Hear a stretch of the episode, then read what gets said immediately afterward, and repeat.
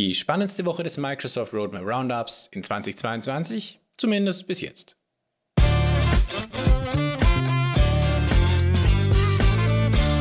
Heute geht es direkt mit ein paar neu veröffentlichten Features los. Und zwar offizielle Communities in Yammer. Seit Dienstag können wir jetzt unsere wichtigsten Communities als offiziell bezeichnen, um so zu zeigen, dass sie vom Unternehmen innerhalb des Netzwerks unterstützt werden.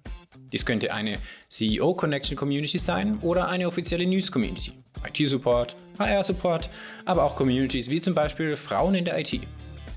Weiter zum nächsten, Microsoft Teams Genehmigungsvorlagen. Es gibt nun Vorlagen, um eine wiederholbare Struktur für Genehmigungen wie Urlaub, Spesenabrechnung oder Überstundenanträge bereitzustellen.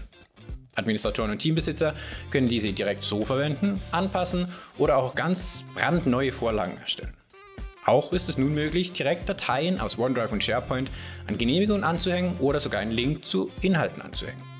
Mir gefällt das. Weiter zu einem neuen Roadmap-Element von dieser Woche.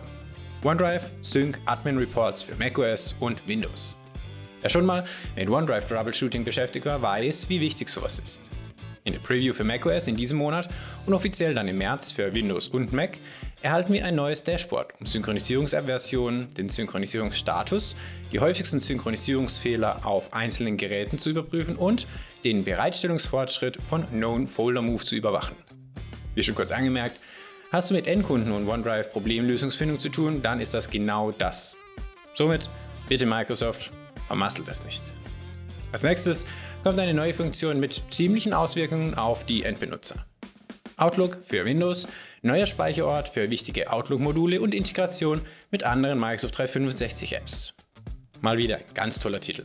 Danke Microsoft. Wie auch immer, die Hauptmodule in Outlook, also E-Mail, Kalender, Aufgaben und Personen, werden auf die linke Seite des Ordnerbereichs verschoben.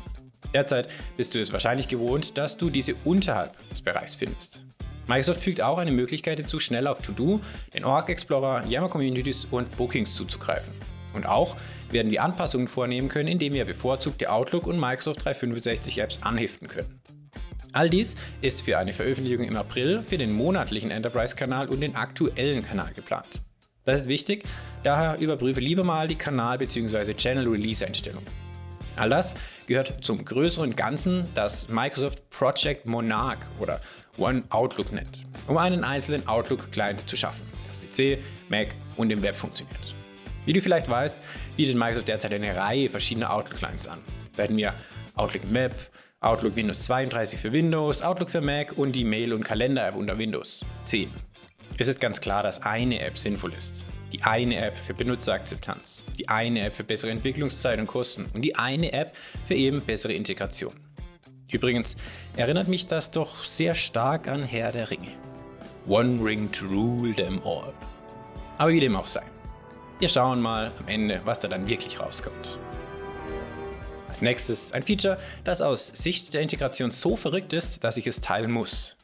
SharePoint erstellen und verwalten von Power Apps aus Microsoft Listen in Microsoft Teams.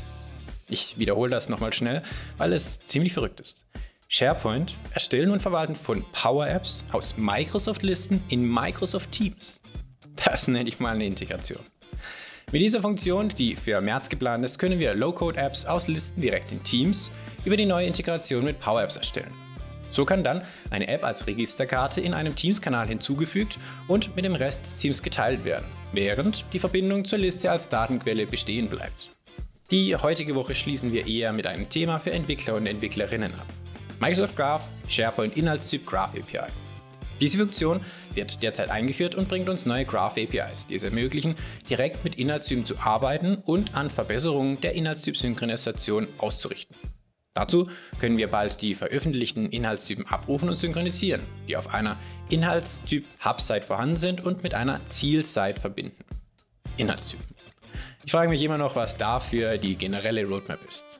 Da gibt es leider schon seit Jahren nichts Neues. Schauen wir mal, was 2022 bringt. Das war's dann auch schon wieder für diese Woche.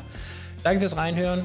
Am Dienstag kommt der deutsche Guide für Schnellstarten mit Microsoft Planner. Ansonsten, wie immer, sagt es mit mir, don't be afraid.